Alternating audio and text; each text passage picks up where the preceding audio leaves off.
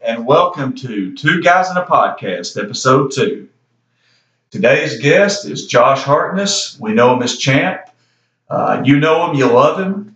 So um, it's just uh, welcome him to the show. Uh, before we do that, though, uh, Ish has a statement here he'd like to read concerning a tragedy that took place about a week ago in Tuscaloosa. So um, if you will, just stand by and let him have this moment.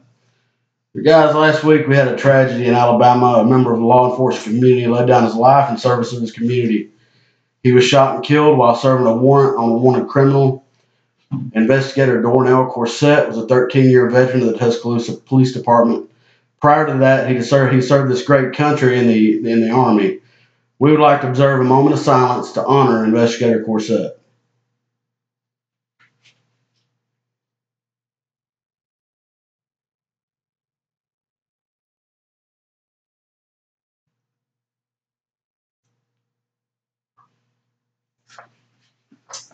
All right.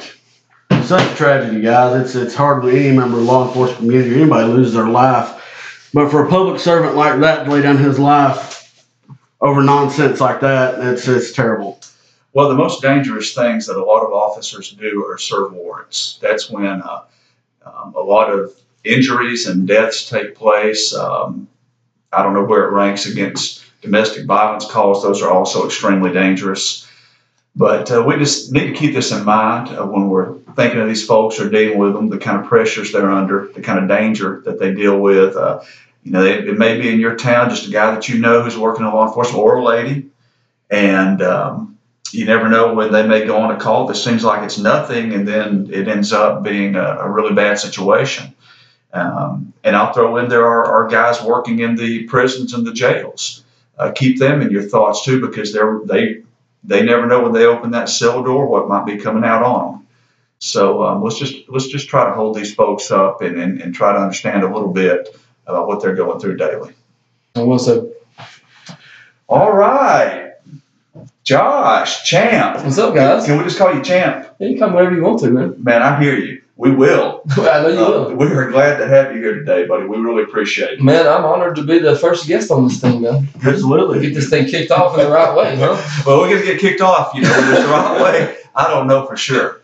Um, but uh, what's been going on with you guys? Just keeping busy, man. Work, work, work.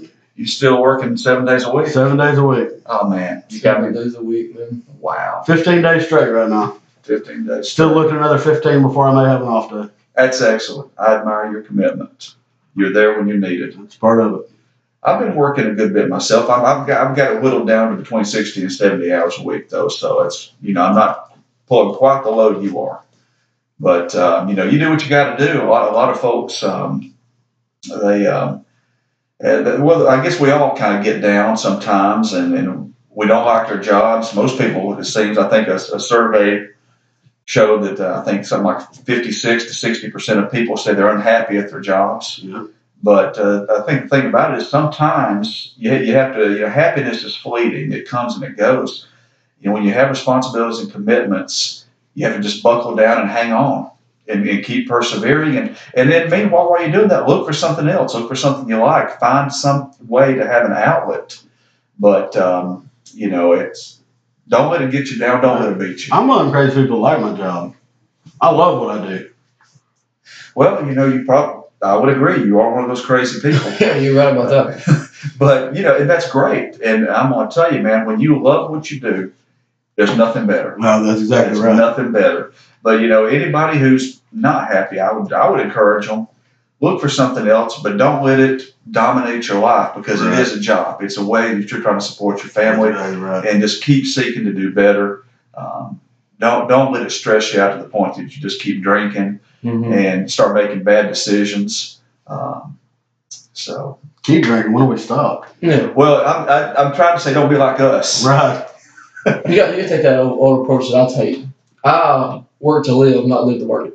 Right. I've always been that way. Absolutely. I was telling somebody the other day, you know, I've got 14 years left, 13 and a half years left where I can get my 25 and retire. And I said, you know what? I'll probably work till all my kids are out of school.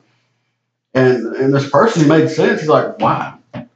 You've put 25 years of your life into this. Go enjoy life a little bit. Mhm. Well, there's a lot to life.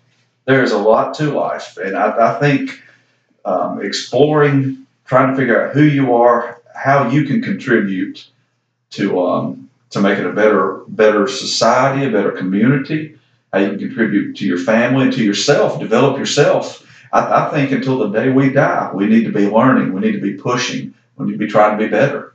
Exactly. You know, we're not putting life just to be mediocre. And uh, that's another, another conversation I had. You know, I I'm a very goal career oriented person. When I set a goal, I like to achieve it, and I don't like backing down from it. Like to get where you know to, to make lieutenant, I worked 11 and a half years to get to this point in my career.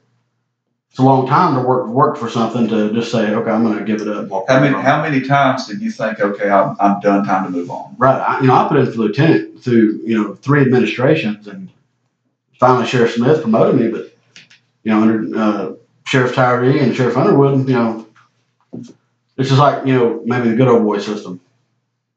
Well, the good old boy system. And we've heard about that our is- whole, our whole career. It's out there. That's So that ain't, that ain't just in careers, man. That's just living. In That's everything. That's And that's not just Yeah. Walker County. I'm not saying it's just Walker County, Alabama, but it's everywhere. oh you, yeah. If you know somebody, you get somewhere, and we don't have that anymore. That I feel under this administration, this is it's breath of fresh air for us.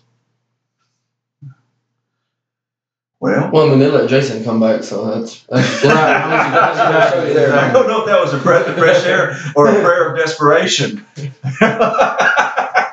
The minute that I saw you, I was like, they, they're, they're in trouble down there. yeah, if they let this guy come back, Yeah. what will they do? And then, you told, then when you told me, you said, uh, Ish called me, begged me, you know, over and over again. They need me so bad. I thought something's wrong with me. yeah, they need somebody to laugh at. Yeah, I mean, it's like when you, it's like when you, you know, called me over and over again about coming to the podcast and begging me. I thought, ah, I thought I'm a ball, man. Man, uh, we, we needed you, Yeah, man. We I need, to, we need to start off right. Well, I told to text Ish, and I said, me and you's one thing. I said, you want to bring Jason into it. I thought about charging you guys, but I thought I'm giving the first one, you know, on the house. Well, so uh, how you been, bud? I've been good, man. Just working a lot, uh, trying to stay busy, trying to find new hobbies, unsuccessfully. Well, what are your old hobbies? Well, drinking beer mostly, um, which that's still a hobby that we that, that I have. But I don't know, you know, with Henry, I'm trying to find things that we can do together. But right, right. How is Mr. Henry? he's good, man. Growing like a weed. He's a he's a wild child. He's a he's something else. Yeah, there ain't no doubt about Good that. kid though. Yeah, he's a he's a little wild. He's all boy.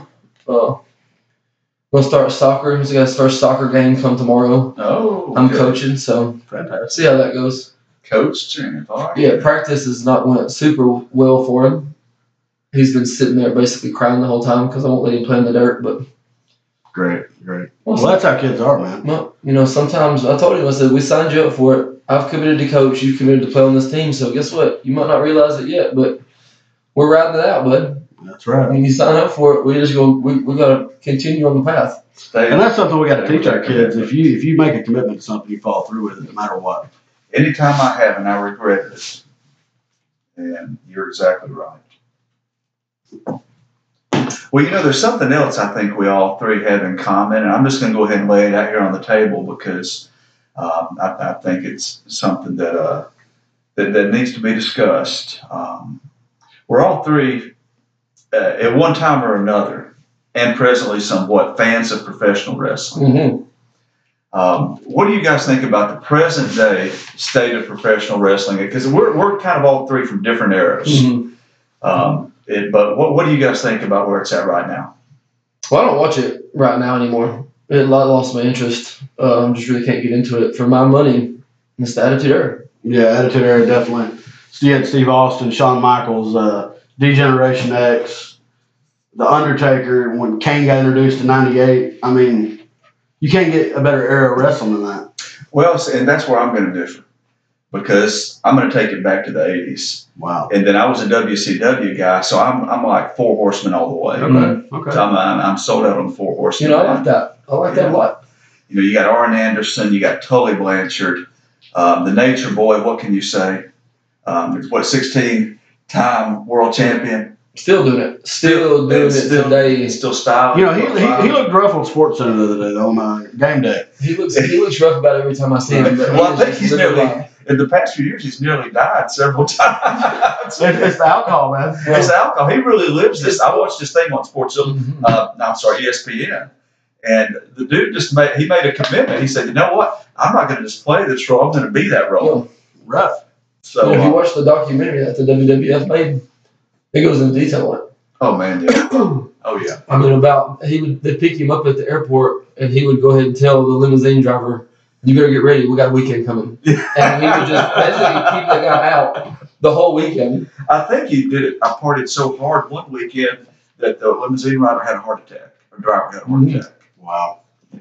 You can sign me up for that. I would, I would drive Ric Flair around everywhere. I go if you if you land in Jasper, I go. I know where we're going. I can show you around. Don't worry about it. We're gonna have a good time, Yeah. Mr. Flair. Mr. Flair, we are going to I'm have gonna show you the finer points of this county. We're gonna hit Yeah. Wesley's up. You know, if you've watched any kind of wrestling now, his daughter's wrestling. Mm-hmm. And she is good looking.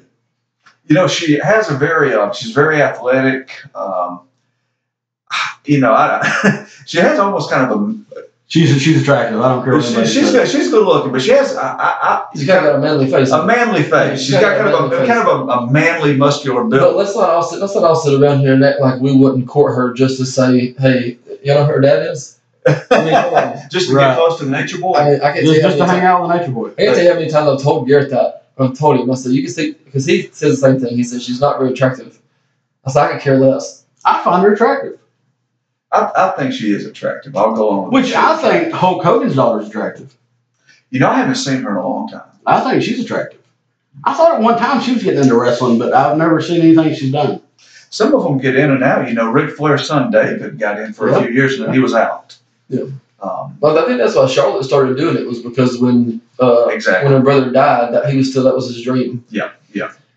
Like I think it's easier for a female to break in now because you got it's male, it's so mill driven. The talent is all on the mill side. Uh, so Well, they've made a lot of breakthroughs just in the past two years Mhm. with this. Um, you know, with uh, the, the female wrestlers in the WWE, they, they just keep kind of they take they their technique and the performance is becoming on par with the men. know, They've got great personalities. It's, you know, so I, I think it's really catching up. well, you know, when they went to the divas and they started calling them divas instead of you know just wrestlers, that hurt the the female wrestler in a lot of ways. I think I think it did too. it I think hard it, to come back from that. Yeah, I think it objectified them in a way. And these these guys, I mean, I know we everybody makes fun. It's, oh well, wrestling, you know, man, this and that. But they are incredible athletes, and you there is no way you can do those moves. I don't care if the ring is padded. I don't care what you got.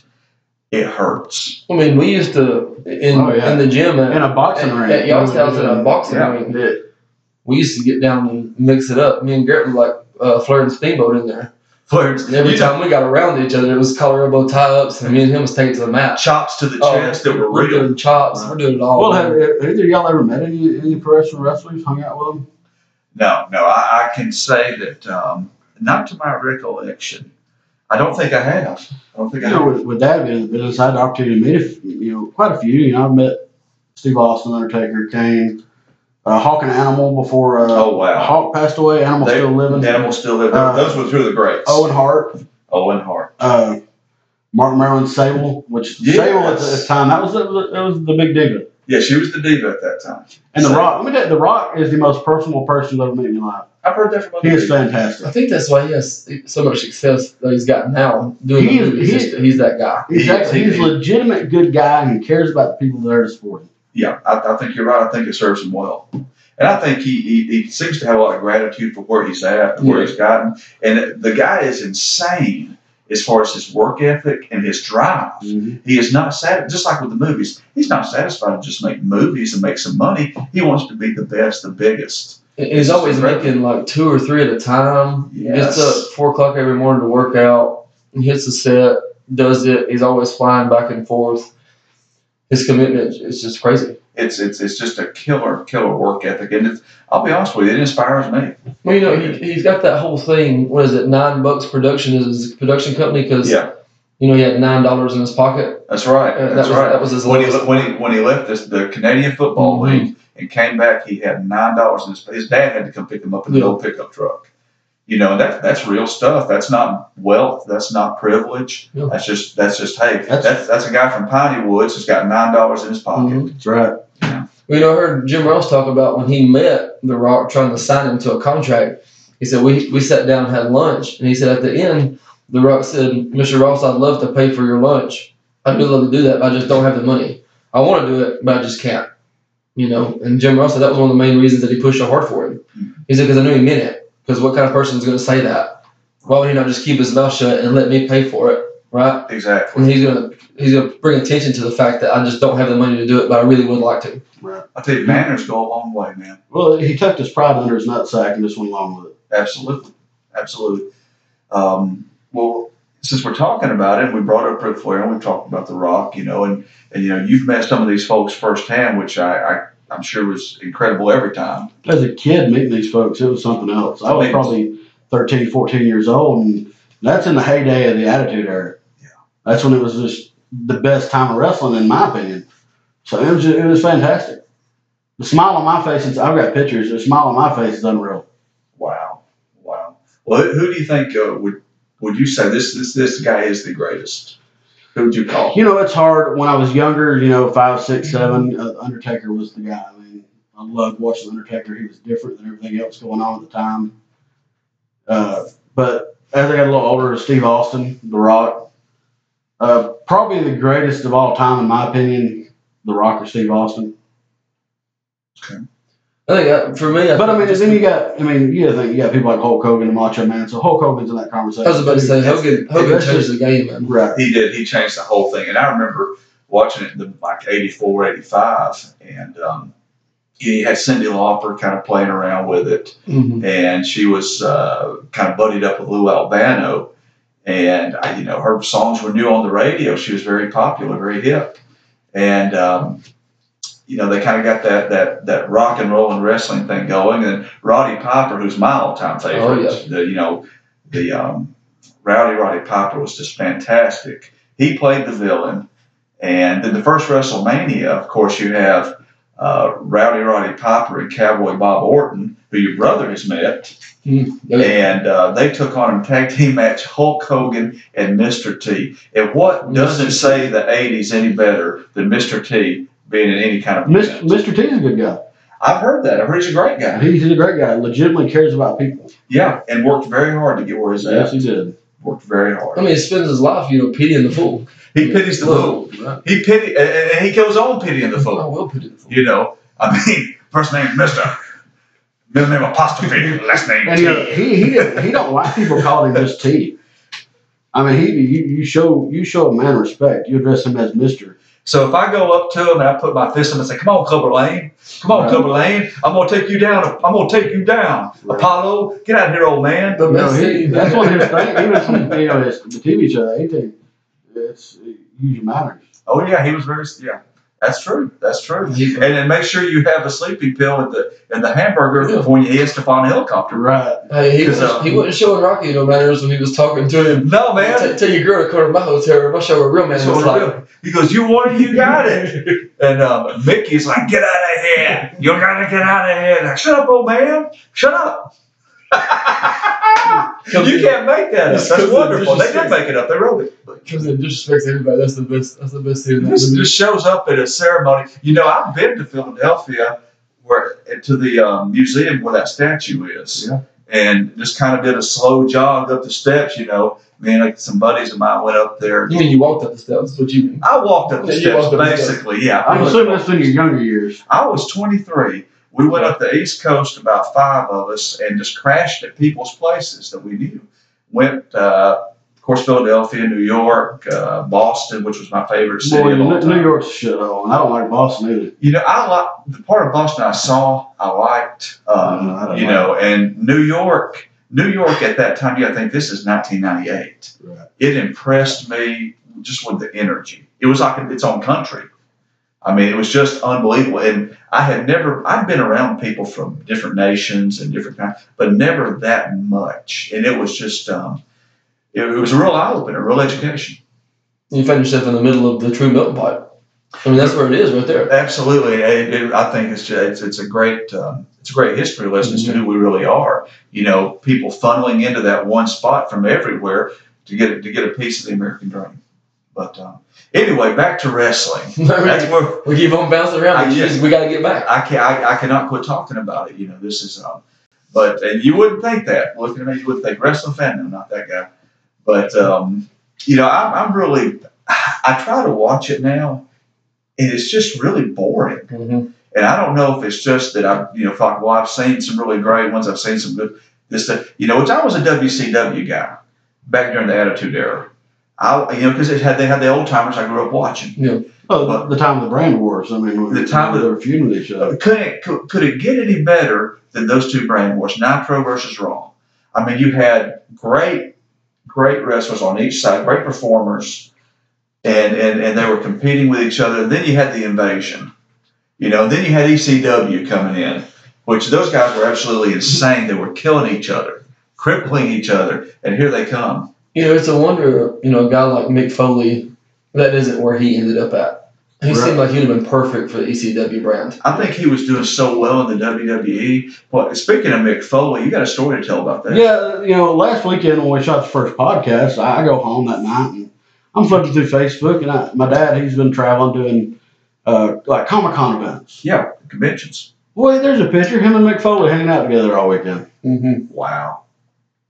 I'm like, that's great. I'm working, and he's out hanging out with Mick Foley. But you got to do the podcast with me. Right, we got to do the You know, podcast. I'm, I'm no Mick Foley. I'll years, grant you. years back when Dad was working with the WWF, uh, WWE now, but I've actually got a socko somewhere that Mick Foley took off his foot, drew a face on, and gave to Dad, you know, autographed to me. Yeah, It's Well, you know, that's, That's what, fantastic. what what Mick does now. I'm pretty sure he just uh, he he writes books, right, Yeah. and then travels around. He comes to Birmingham usually two or three times a year, yeah. and does. It's not a comedy show, but it's all very comical. He just sits there and basically tells stories about the WWF.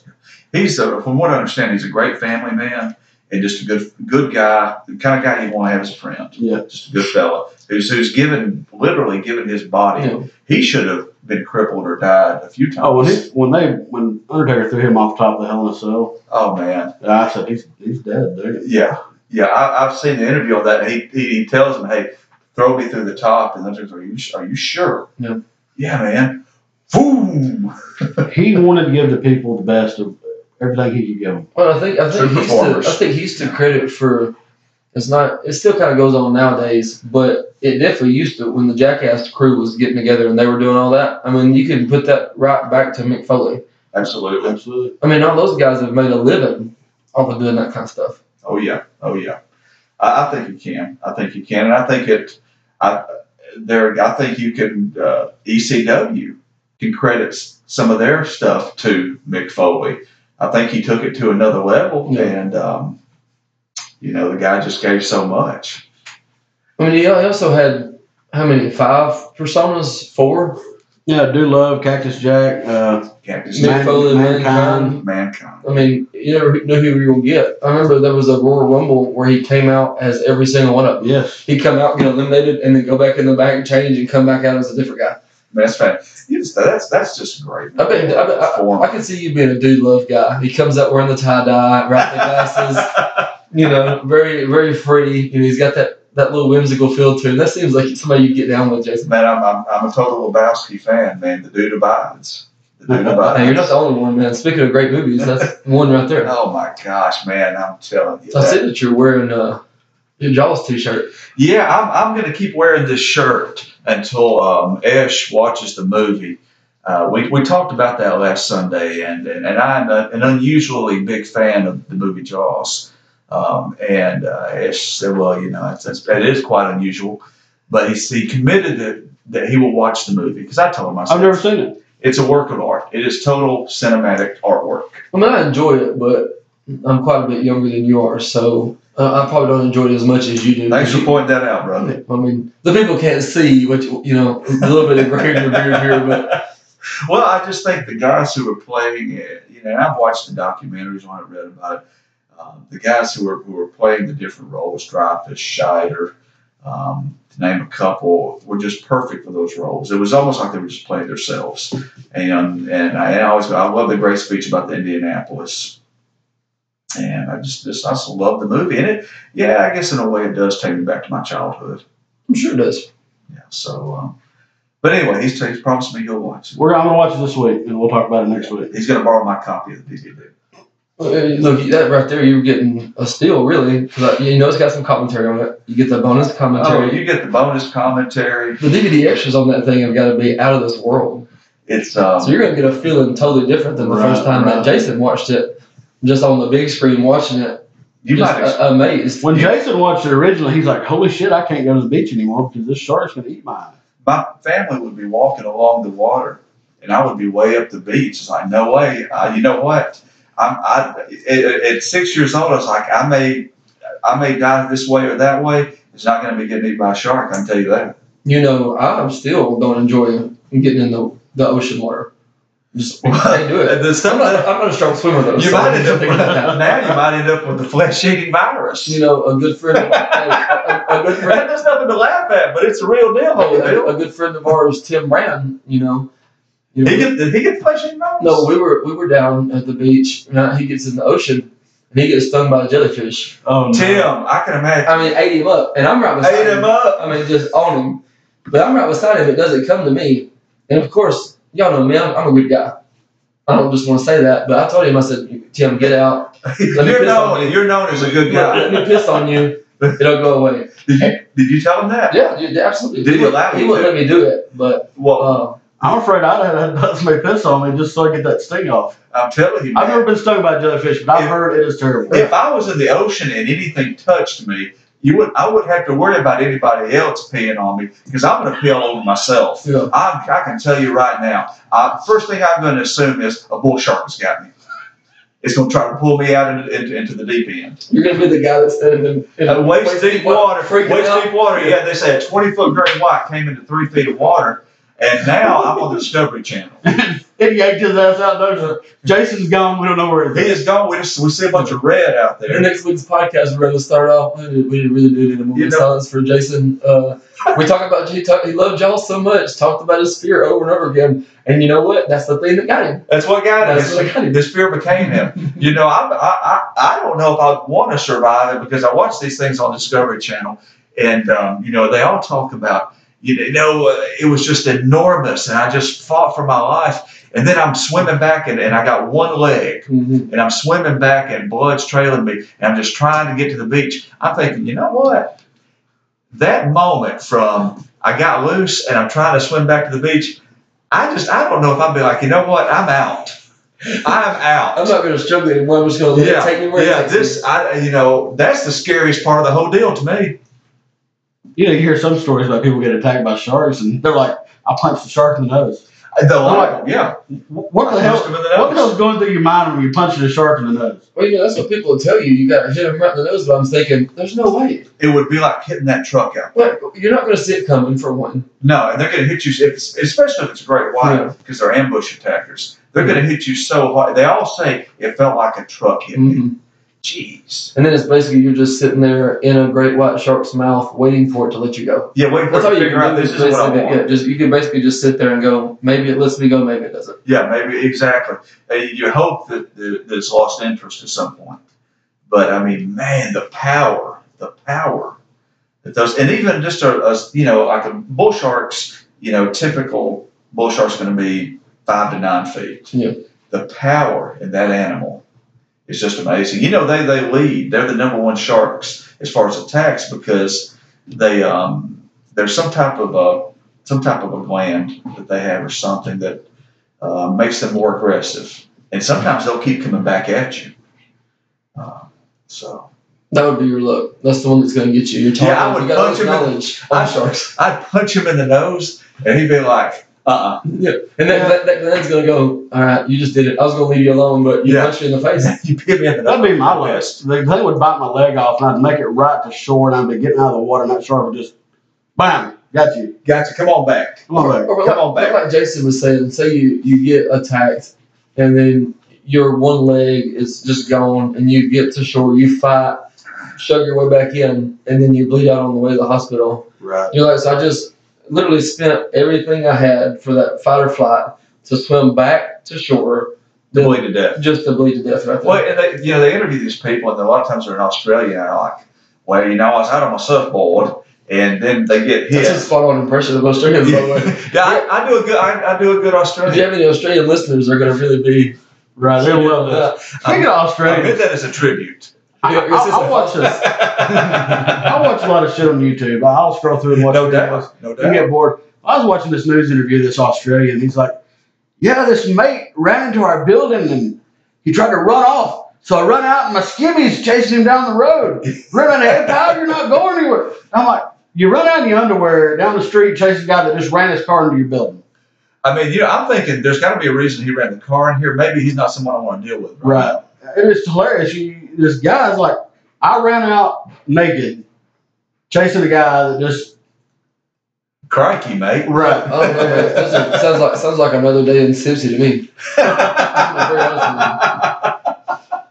Welcome to Empire. Yeah. You know, they ran out their underwear too. See, that's the kind of And stuff. they kept going. They didn't stop. That's the stuff that brings us all together. Is that, that humanity right there. To hear him, you just said that. I thought that could happen. Right. It, Right down the road, I right here that. down the road. I, I assure you, it may be happening as we speak.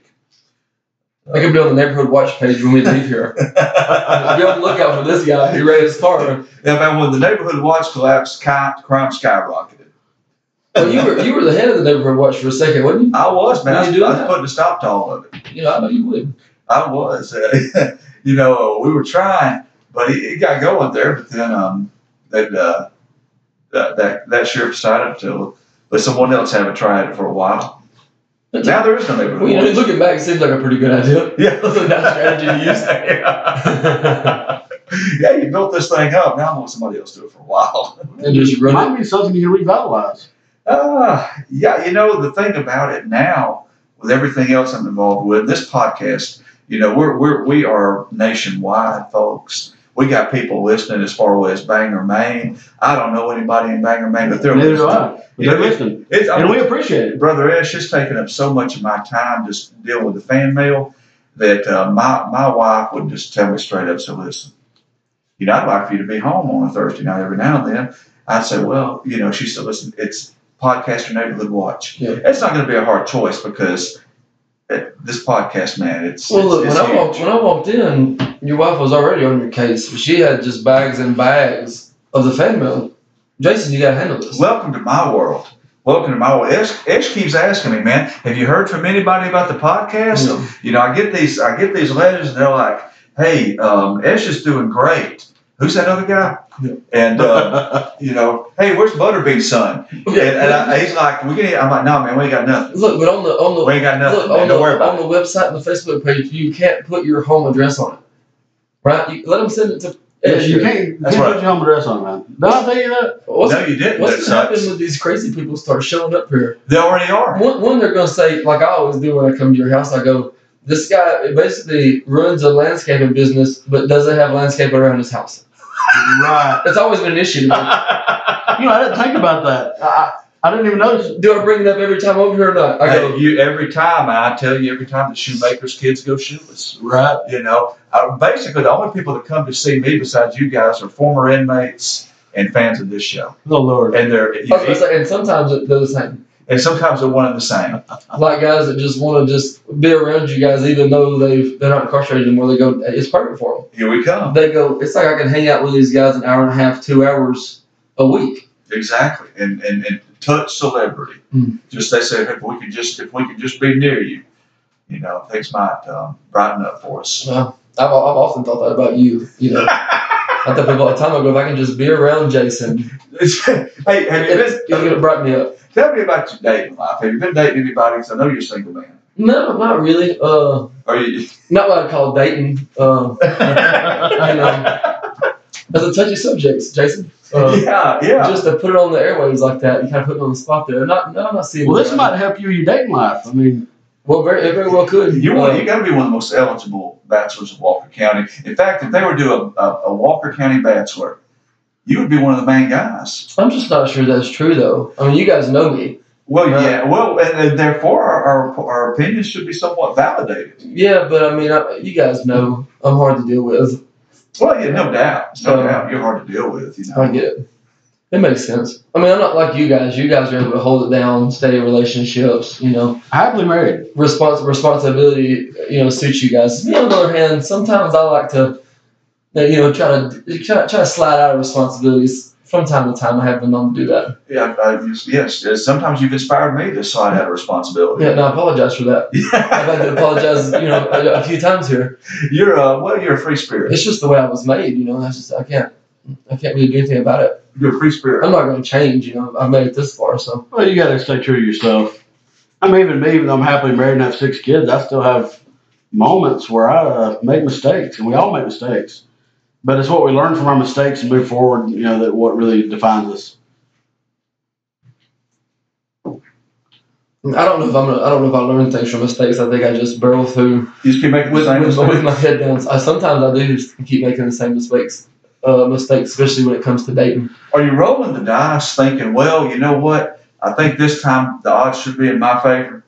Well, I think I just, I'm just always rolling the dice just to roll the dice. I think I enjoy the thrill of it. You know, they always say that what makes the gambling addict the biggest high is not, you know, when they get that big win. It's when they're taking that money away.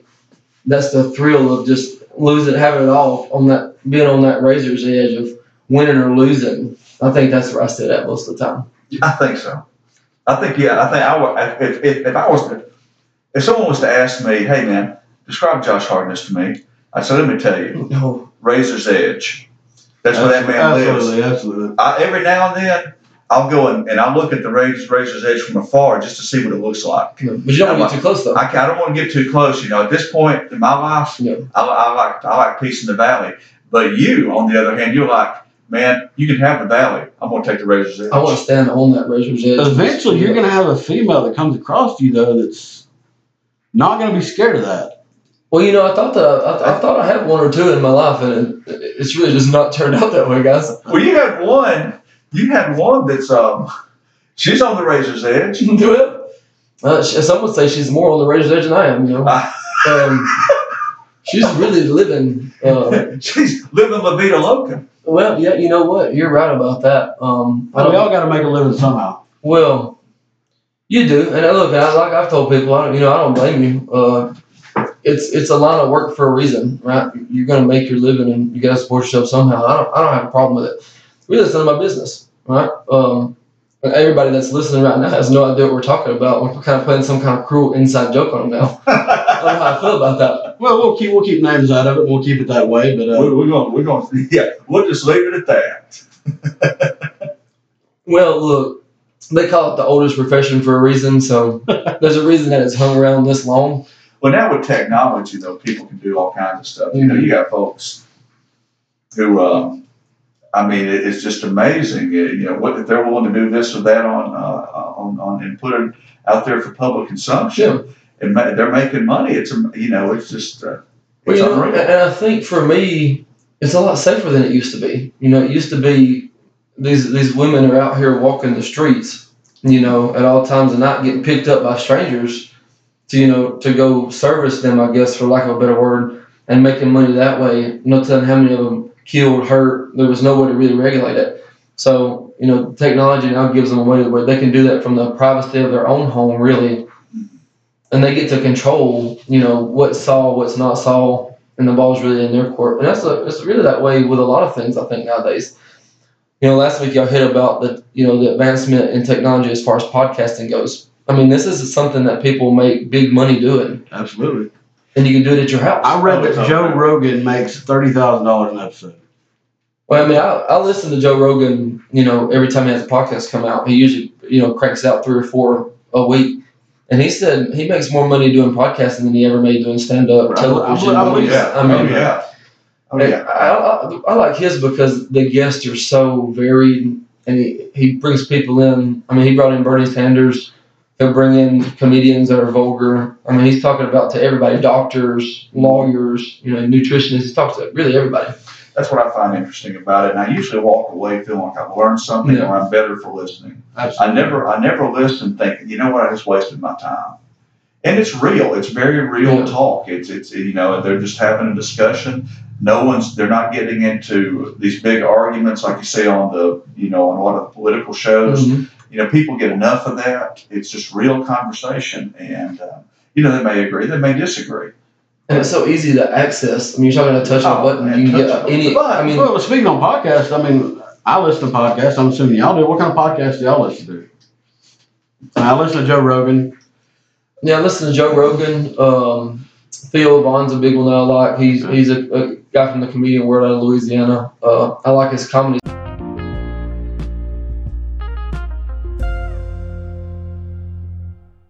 Stuff, but his podcast kind of gets a different edge to it, as far as he's not trying to really joke around. He's got several different formats he does. He has guests, but he also does just the one, just him uh, and really gets into his anxiety, you know, how he grew up rough, the depression he fights, you know, really just talking about what it's like to be, you know, a man in today's world and the show that come along with that. And I really appreciate that because oftentimes you don't really talk about that, especially, you know, guy to guy, we don't, you don't sit down with somebody and say, hey, man, this is what I'm really going through. Right.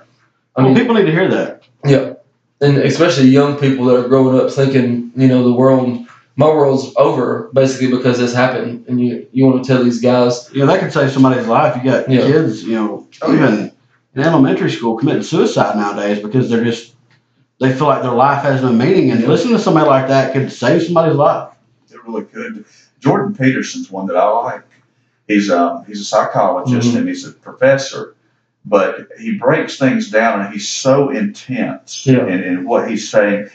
I, I, he's a and, and, you know to me presentation and, and how you um, how you how you present something to folks uh, it means a lot. know, Um, and the way he does it is just, you know, one of his tenets is, hey, life is suffering. You wake up, it is suffering. That's life. Every day there is suffering. But you can, you can do the right thing. You can figure out how to live life to where it's not hell. And possibly do some good things too. And I just, I, I love the way he breaks it down. Well, and I also like it goes back to what you just said, with everybody kind of getting tired of the back and forth, the arguments. I don't want to hear your side. You don't have to hear my side. We'll just yell at each other instead of having a conversation. Jordan Peterson doesn't do that. He's not going to get into any of these screaming matches with you. Right. He's not going to belittle you. He's not going to insult you. If you do that to him, he's going to say, "Hey, that's out of bounds. We don't do that." Well, he- he'll listen to someone, he'll hear them out, and he'll, you know, he'll be polite. Well, he wants to They'll say, well, that's a good point. Yeah. You know, let me tell you this. And, you know, you walk away saying, you know what? That guy just totally proved that I was wrong in what I thought, but he made me see a different direction. Well, even if you don't walk away from it like that, if you go into it with the right mindset and you're really going to be open to what he's saying, you don't have to agree with it, but you're going to get his points. You know, you can walk away. That's for me. That's the greatest thing about podcasts is you can listen to something even if it's on the other side of your views, completely opposite. If you open your mind up, you can listen to it really take it in, and whether you agree with it or not, you can see where they're coming from. And I like that. And it gives you, especially when you're talking about celebrities, it gives you another way to really see what that person's about. Yeah. Like Joe Rogan, you would just think meathead, you know, fighter, big guy, comedian. That's what he does. He's just a celebrity. But on his podcast, he basically lets you into his life. I mean, he's telling you about his kids. He's telling you about everything he's got going on, and that's the aspect that I really like. Oh yeah, absolutely. I agree totally. You know, you, you can relate a little bit. You know, it helps me to understand where someone else has struggled. Yeah. And how they how they push through because then you can apply that. You know, you know what? I'm not the only one that struggled, and I can make it. Um, you know, and I, I'm, I'm kind of a nerd, so I listen to some other podcasts. There's one called Earth Ancients that I listen to that basically just deals with ancient history and ancient civilizations and things like that. You know, it, it's fascinating to me. Um, you know, I'm one of those guys who I don't I don't go with the whole ancient aliens thing. I just I don't go with that. Uh, You know what? I, I was about to ask. Uh, have you seen this TV show? You know, Action Bronson, the rapper. Yes, I, I? I love Action And he- Bronson. I- and And, he, he's watching Ancient Aliens. Yeah, they get high they. Oh, he guys is- Just he is- watch. He is it. so high. The whole group is high, and I just sit there, man, and I laugh. I do too, man. I've laughed more at Action Bronson than any show I've seen in a long time. You know, and it's harmless. It's Mhm. totally harmless and totally pointless. But no, I, you know, I, I think stuff like that's like that's fascinating and trying to understand. Hey, how did we get to where we're at right now? You know, what does the past teach us? What really happened? Uh, you know, the, the, I just think it's fascinating. Well, yeah, you've always been a groovy cat like that, Jason. You've always kind of been. you- You've always danced to the beat of that drum right there. I've always liked that about you. Well, I appreciate I listen to a podcast called Small Town Murder. Mm. That's a They take- popular one. They take murders that happened in small towns, and uh, and they, they tell you tell you about these murders and these stupid things these people have done in in to commit these murders. It's hilarious. They did one on Jasper. Yeah, they did. They Did they do Carrie Lawson or was No, it the other, it the was, other, uh, the other girl? Sha- uh, Shannon. No, uh,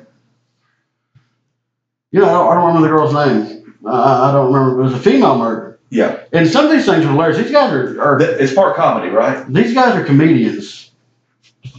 They're doing a podcast about murder. And they also do one called Crime and Sport, and they're they're hilarious. They'll go through these, and it's just it's comical.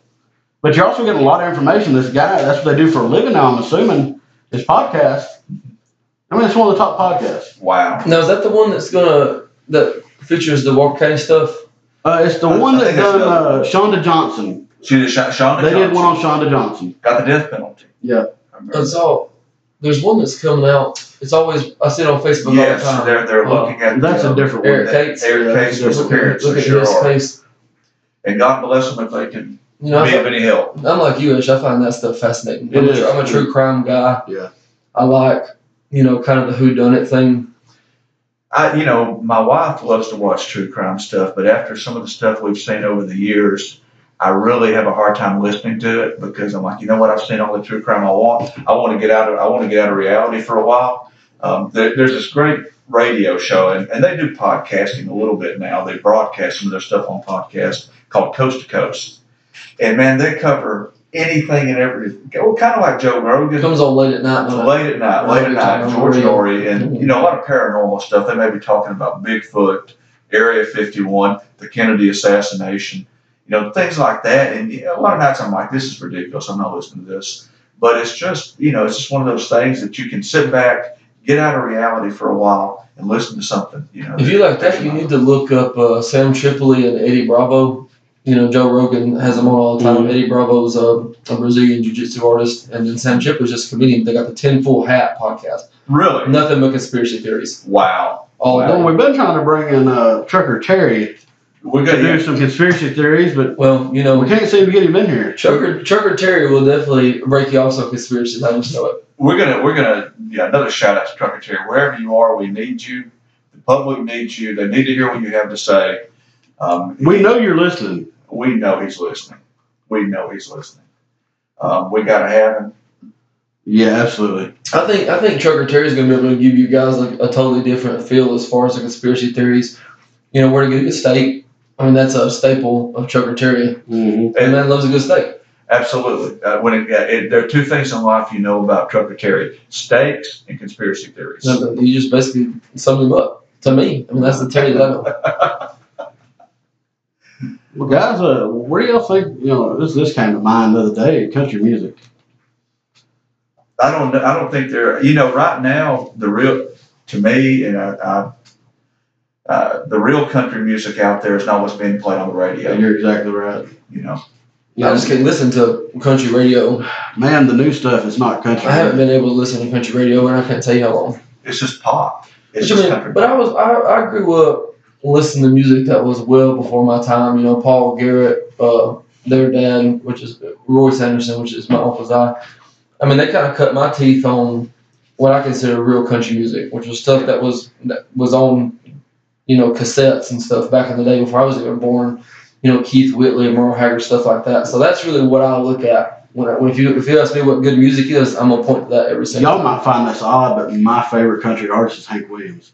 I'm not talking about Hank Jr. I love Hank Jr., but I love Hank Sr. You know, I'm going to comment on that because I, Hank, he, as far as that that older generation, um, he was one of my favorites too. And, and there's just something. He's just he's the spirit of country music, I believe. And, of course, the, you know, uh, if you know his story, you know how it was cut short. But um, it was something special. I think they were, he was really something special. And and being around my grandfather a lot growing up, and he played the guitar and he would sing. Um, you know, he would go, he would talk about Roy Acuff Mhm. and, and Jimmie Rodgers and those guys, and he would sing their songs. And um, being around that and the, some of the old time churches I grew up in, hearing some of that singing, uh, you know, I, I just, I, I just absolutely, I, I can, it, it, you know, it, you can play Ernest Tubbs or you can play Waylon Jennings, and either way, I'm going to be happy. Right. Well, you know, Hank Williams had that that thing that I would always describe as haunting. His voice was so haunting He's like the ghost of country music. because because no matter what, I mean, even when he's singing any, any of his upbeat songs, it still had that feel to it that you could always feel there was something going on. And you know, Keith Whitley was just like that as well. Both of their careers were cut short. Yeah. You know, due to due to their demons and whatnot, but you could feel it when they sang. You, you felt it had the feel of someone who wants to do better, Yeah. but it, it's almost like despair. Yeah, but you know you're stuck in the in that battle that they both ended up losing. You know, ultimately, but man, the legacy they left behind, just both of them being so young, is just oh. amazing. Do you think any of these new country guys are really feeling it when they're talking about these big trucks and I'm gonna sit around a bonfire and get me a Bud Light? And uh, yeah, we're going down the Yeah. old gravel road, My and God. they, they think if they think it makes them an outlaw to have a tattoo and shoot a shotgun and say, "Look at me, I'm an outlaw and I've got an earring to boot."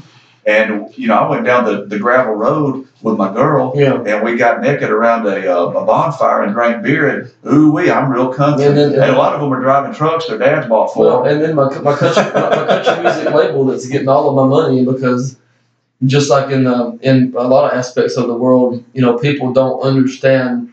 They think that all you need is the talent, which is true. You got to have the talent, but you also need to be smart about what you're doing. You're signing these deals to where basically you're making no money. You're going to be touring, you know, eight months out of the year, you know, getting paid pennies, and then you got this record label that comes in and goes, "All right, here's your here's what you're going to wear. This is what we want you to wear." What's wrong with what I got on? Well, we got to have you in these tight jeans. We got to have, you know, nice boots. We need you to be wearing the cowboy hat, even when it's not them. It's overproduced. Yeah, hundred. is, Well, the it's music totally now- prefabricated. The music now is not from the heart. When you had, when you had uh, Hank Williams and Merle and all them, their music came from the heart. They had a purpose behind their music. Well, it's because they wrote it. Right. You know, today no one's writing their own music, No. so you're not. Very, very few artists are writing their own. Yeah, music. you're not. You're not feeling it. You know, if, if you don't write it, you, you just you're basically you're going to these big meetings to where people at your label are just throwing songs out, saying, "What about this one for you?" And you go, "Oh, I like that one," Right. but you don't feel it. Right. You know, even us, I can listen to a song and it can resonate with me so strongly, but it still would it resonate strongly if I would have been the one to put the pen to the paper and you know write that. Yes. But I mean, there's some catchy songs coming out now, but I mean, nothing that really resonates with you. well, look, they're they're trying to sell it to a total different demographic than where we're at. Right. Well, that's, the, that's the thing. It's about the money because they Yeah. know typically it is females from sixteen, to, 16 to 32 you know, they're going to buy the music. you go. I, I've never been to a concert of let's just pick the top a Luke Bryan concert, but I've got to guess that if when he comes to Birmingham, you go to the BJCC Arena, you're probably looking at 85% females in that demographic, and then the rest of the tickets are bought by you know their men that are just tagging along with them to make Yeah, their girlfriend happy. So- Well, I, and a lot of country music um, comes from poverty, comes from struggling, and that's that comes through in the music, and people relate to that. Yeah. Um, it, it's it's very blue. A lot of it's bluesy, you know, and it's got a lot of roots in the blues. With you know, a lot of um, a lot of the the, the the black community, their their music, the blues music. Um, a lot of country artists learn from them. You know, if you go back and, and you read the history and understand, and it, it comes through in that music, and it's just it's real. And I think people know when something's authentic and real, and when it's created in, in a lab. Well, you know, how are you going to really resonate with, say, a guy that's, you know, 25, you know, he's working a dead end job, you know, he's got a kid, you know, he's really struggling, having a hard time keeping the bills paid. He's going to work every day. What resonates with him when you get on there singing about, man, uh, once it, once it comes Friday, I'm going to get in my truck and me and my girl are going to go down and we're going to do all this. He's not feeling that. He's not feeling- this. He doesn't even have a truck. He doesn't even have a truck because he can't afford one. You But, know? but I mean, he feels it when And if he does, it's an '84 Dodge, you know, beat up and rolled and exactly. It's like Machaski's that doesn't have a grill. right. You know, I mean, he's he's you know he's just hoping that they can keep the lights on, Mhm. but you're not going to drive by the house and there's not going to be candles in the windows. Right. which a lot of music is like that. You know, the hip hop scene has completely changed from back to where, you know, when the NWA was was hot and they were coming out, I mean, that would have been your time.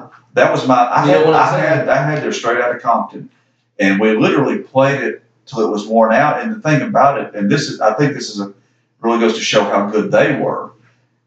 And and I, I- there again, I think people appreciate what is authentic Mhm. and real. They were singing about their life growing up in Compton, California, and what they were seeing every day and they were raging, you know, raging against what they perceived as, as, as the problems. And you know, you hear that and you think, well, there's no way some white kids from Alabama are Yeah. doing this. But no, you know when you're hearing authentic truth, and so it, it's like, wow, yeah, Well, yeah, well, because you were also at that time, it hit you in the perfect spot to where you were coming into your own, I was, and you were raging yourself. I was exactly. Yeah. I mean, exactly, and that's you. You got a lot of guys who are my age and that age group who heard that were like, yeah, Yeah. you know because when you're at that age when you're 17 18 19 you yeah you're you're you're anti-establishment you're anti-authority you're you know you're you just No, like talk- said you're raging You come into your own We talked a little bit about that last week.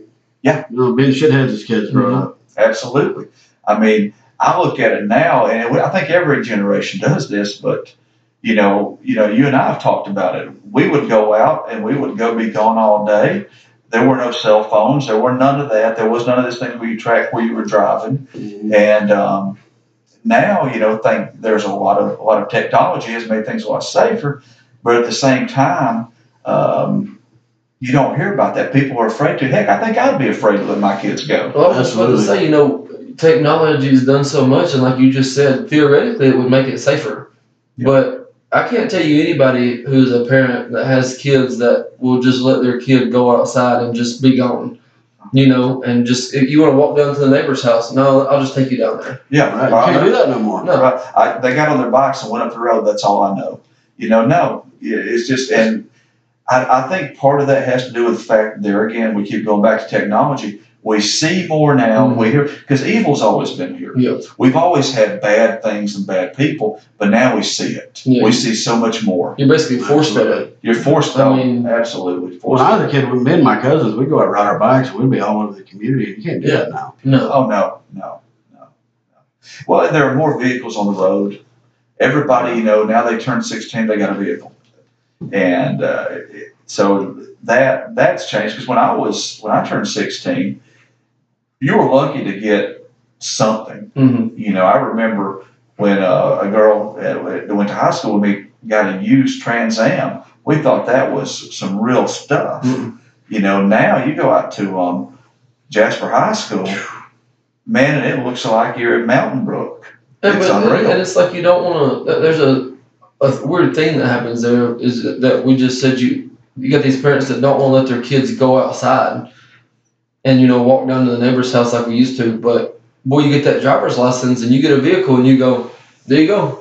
You Yeah. know, you'll go where go where you want to in this death trap, basically. Yeah, You know, if you're- that you're not yeah. that you're not mentally Yeah, prepared to really steer. Your Right. young brain You don't understand the concept of has it. no idea what you're doing, and you're No. driving down the road however you want to, texting and driving. At, at that age, you still think if a wreck's coming, you'll have time to lower the window and jump out and duck and roll and Right. survive it somehow. I'm going to dive out. We're going to be fine. yeah, we'll be fine. I mean, you really think you think you can do that kind of stuff? That's because because when you're that age, you're ten foot tall and bulletproof no matter what. Absolutely. So nothing's gonna is hurt true. me. That is true. But I've been guilty of that myself.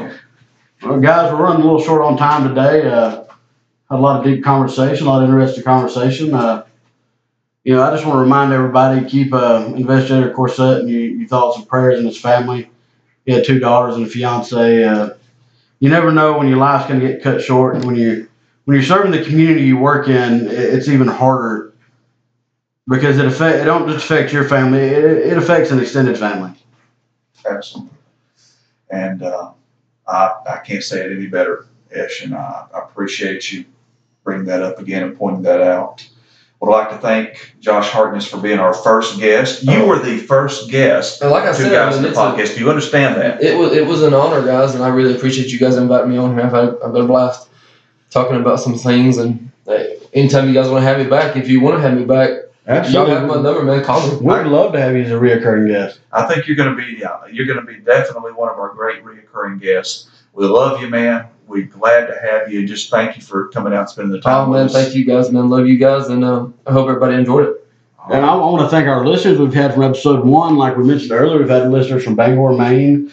We've had listeners from Tennessee, South Carolina, Florida, Georgia. uh, Georgia, and I mean our home state of Alabama. Of course, we've seen the most support. But we want to thank everybody. This is a new venture for us, and we're enjoying it, and we're hoping y'all enjoy the content we're giving you.